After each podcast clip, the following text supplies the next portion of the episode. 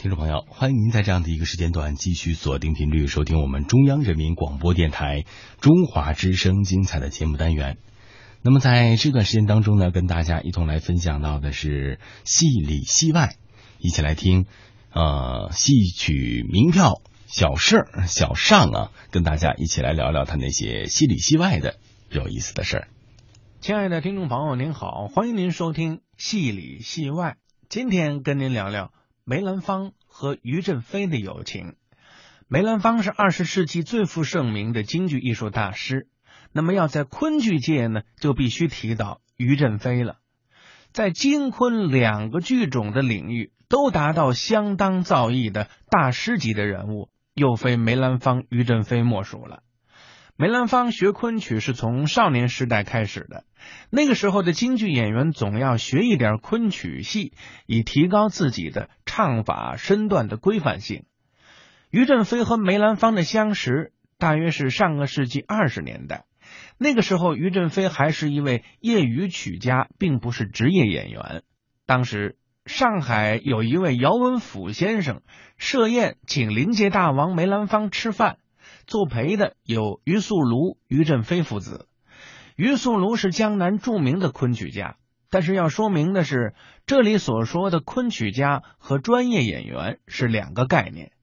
于振飞虽然对戏曲非常的喜欢，却因为父亲有传统的观念，一直未能下海。姚文甫喜欢昆曲，他的儿子正跟着于振飞学昆曲。也正是在结识了于氏父子之后。梅兰芳听到了真正的瑜伽唱法，感到非常的有兴趣。梅兰芳也素有耳闻，瑜伽唱法是江南昆曲界推崇的正宗唱法。到了二十年代末，梅兰芳很虚心的托人向于振飞提出，想跟他学几出昆曲戏。据说当时于振飞教的是任子。很快，于振飞就北上参加程砚秋的剧团，而梅兰芳也辗转多地演出生活。两个人倒也是偶有合作。下面要说的这个故事呢，是抗战胜利之后，梅兰芳先生高兴的剃掉了蓄养多年的胡须，准备登台唱戏。可是请琴师来一试，却大失所望，连最低的调门也够不上了。是啊。这么多年没有好好的吊嗓子，再加上已然是年过半百之人，嗓子怎么可能那么容易就恢复了呢？这头先按下不表，咱们再说说于振飞先生。于振飞听说梅兰芳要唱戏，心里头十分的高兴，因为梅兰芳蓄须明志，大家都是知道的。抗战胜利，大家本来心情就很喜悦。那么如今梅兰芳又要唱戏，大家更是高兴了。第二天，于振飞到了马思南路的梅宅，却看见梅兰芳一个人闷坐在那里，无精打采。于是就上前询问，梅兰芳就把自己的情况告诉了于振飞。于振飞听罢，赶紧就安慰梅兰芳。于振飞想了想，说：“要不然这样，明天我带支笛子来，我们先唱一唱昆曲。”您看是否合适呢？如果唱昆曲没问题，您的演出就先以昆曲打头炮，您看如何？梅兰芳想了想，觉得这个主意不错，但是又表达了自己的担心，怕唱昆曲没有人看，因为毕竟大家都是希望看梅兰芳的京剧嘛。这个时候，于振飞又宽慰梅兰芳说：“您几年没有登台，无论您唱什么戏，观众都会来看的。”别说唱昆曲，就是变装登台，也会有人来买票的。于振飞的这一番话，还真是解了梅兰芳的心宽。梅于二位用笛子试了试昆曲，果然还是能够唱的比较完满的。于是梅兰芳就要在美琪大剧院亮相了，所唱的剧目是跟于振飞同台合演《游园惊梦》。这次演出连演数天，效果出奇的好。每天买票的人都是人山人海，据说连卖票窗口的玻璃都给挤碎了。一九五五年，梅兰芳要拍摄电影艺术片，特地请于振飞前来助阵合拍《断桥》。几年之后，梅兰芳和于振飞又合作拍摄了电影《游园惊梦》。下面我们就请您听一段梅兰芳、于振飞合作的昆曲《游园惊梦》。啊，弟弟，我你哪大儿将花去？哪里去？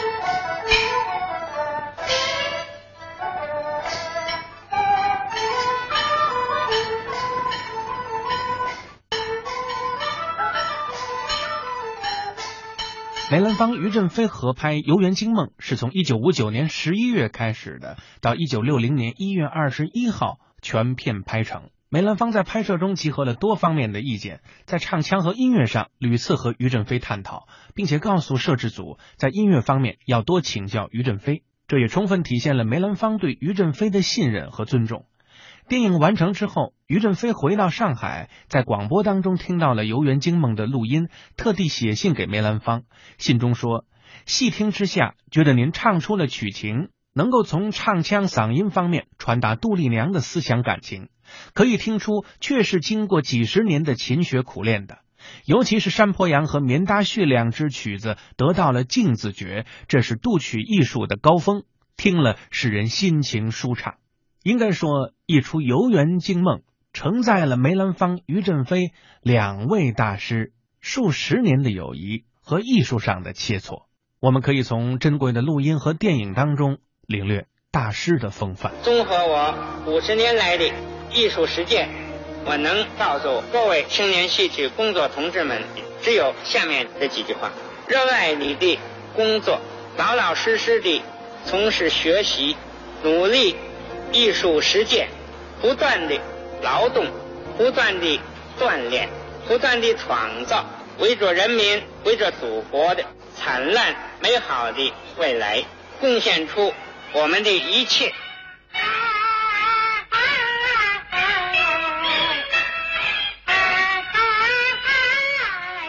咱们接着聊聊金昆大师于振飞先生和梅兰芳先生的故事。之前的节目当中呢，咱们提到过，梅兰芳先生早在上个世纪二十年代就认识了于振飞先生，后来还特地向他请益。一九五五年，记录梅兰芳经典剧目的彩色电影就要开拍了，那么这个时候梅兰芳要考虑配演的人选。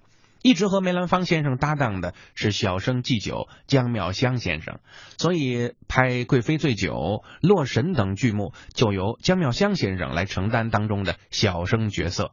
梅兰芳还要拍一折昆曲《断桥》，这出戏也是梅兰芳的保留剧目，往往和金山寺联演。当年看过梅兰芳演出的老观众们，可能对这出戏呢还有比较深的印象。可是现在的梅派演员呢，演的已经很少了。您像现在知名的梅派演员李胜素、张馨月等等，都演《白蛇传》而不动传统的金山寺断桥了，这应该说是非常可惜的。传统的昆曲这出戏啊，在舞台调度上、表演上和情节的描写上都有很独到的地方，应该说是一出旦角允文允武、载歌载舞的好戏。梅兰芳先生很喜欢这出戏，也经常上演，一直到上个世纪五十年代还在经常演出。那么这次要拍《断桥》，梅兰芳想到了于振飞。一般梅剧团唱这出戏呢，是由姜妙香先生来扮演许仙的。姜妙香先生的昆曲底子也非常的好，他的形象气质也符合许仙的性格特点。但是如果能请到于振飞先生来扮演这出戏的许仙，那更有特色了。因为于振飞是昆曲领域的宗师级别的人物，他的唱法是瑜伽唱，这个是全国知名的。他的身段表演非常的潇洒儒雅，所以由他来扮演这出戏当中的许仙是更为合适的。而姜妙香先生那里呢，也不用做工作，因为过去姜于二位同在梅剧团的时候就非常的愉快，两位戏路各有分工，从来不会吃戏醋，两个人也是互相谦让，其乐融融。那么当年的观众也非常的乐意见到两位小生宗师轮番登台献艺，所以于振飞和姜妙香一直相处的非常好，关系密切，不会因为角色安排的问题而出矛盾。所以这次梅兰芳就一心邀请于振飞演许仙。这个时候于振飞正在香港，梅先生特地写信给于振飞，诚挚的邀请他来北京拍摄电影。于振飞从香港到北京，梅兰芳和许基传、姚玉福等人到车站去迎接。据说当时梅兰芳先生还特地请于振飞住在自己的家里头，这样更方便切磋技艺，探讨拍摄的方案。所以那一段时间，于振飞的心情啊，非常的舒畅。这回重新投入艺术创作当中，心情是非常愉快的。梅先生也常常和艺友们设宴款待于振飞。电影顺利的拍摄成功，梅兰芳饰演白素贞，于振飞饰演许仙。梅兰芳先生的公子梅葆玖饰演青蛇，应该说是老朋友同台、父子同台的一段佳话。就在排演的过程当中，演到了一个地方，却出现了一个小小的插曲。说到这儿呢，我们还是先请您来听一段断桥的录音。这就是当年梅兰芳、于振飞、梅葆玖合作拍摄的电影《断桥》的珍贵录音。断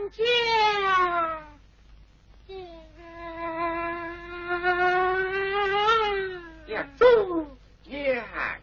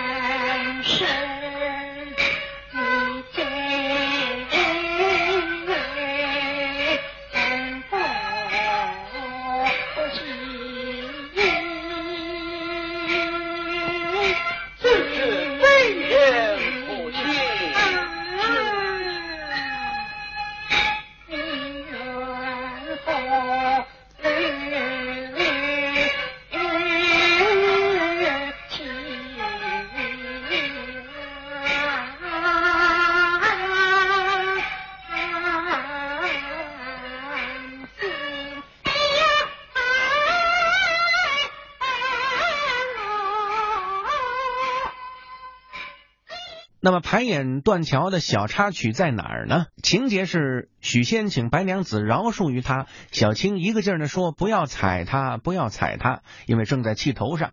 白蛇这个时候念冤家呀。左手要点指许仙。那一次在排戏的时候呢，于振飞跪在梅兰芳的身边，靠得很近。梅兰芳一伸手啊，已经戳到了于振飞的额头上。因为要表现白素贞的一腔怨愤，所以梅兰芳的力道用的比较大，要表现怨气嘛。这一戳不要紧，于振飞身体朝后一仰。这个时候，梅兰芳意识到自己的力气用的太大了，又赶紧伸手去搀住于振飞，怕于振飞跌倒。大家看到这一段表演，都觉得非常之好，以为是两位大师特意创作出的这一组动作呢。其实呢，是无心插柳柳成荫。两位艺术家也分析，既然大家都觉得好，能不能就加上这样一段表演呢？白素贞用手指戳许仙的头，许仙朝后一仰，白素贞伸出双手去扶，然后再唱“层童鸾凤金”。这个时候，白蛇一吓唬许仙，许仙跌倒在地。这样戳、仰、搀，把白素贞的一腔怨愤和对许仙的这种爱，还有她的善良之情，全都表现出来了。这样复杂的矛盾，通过几个小动作表现的淋漓尽致。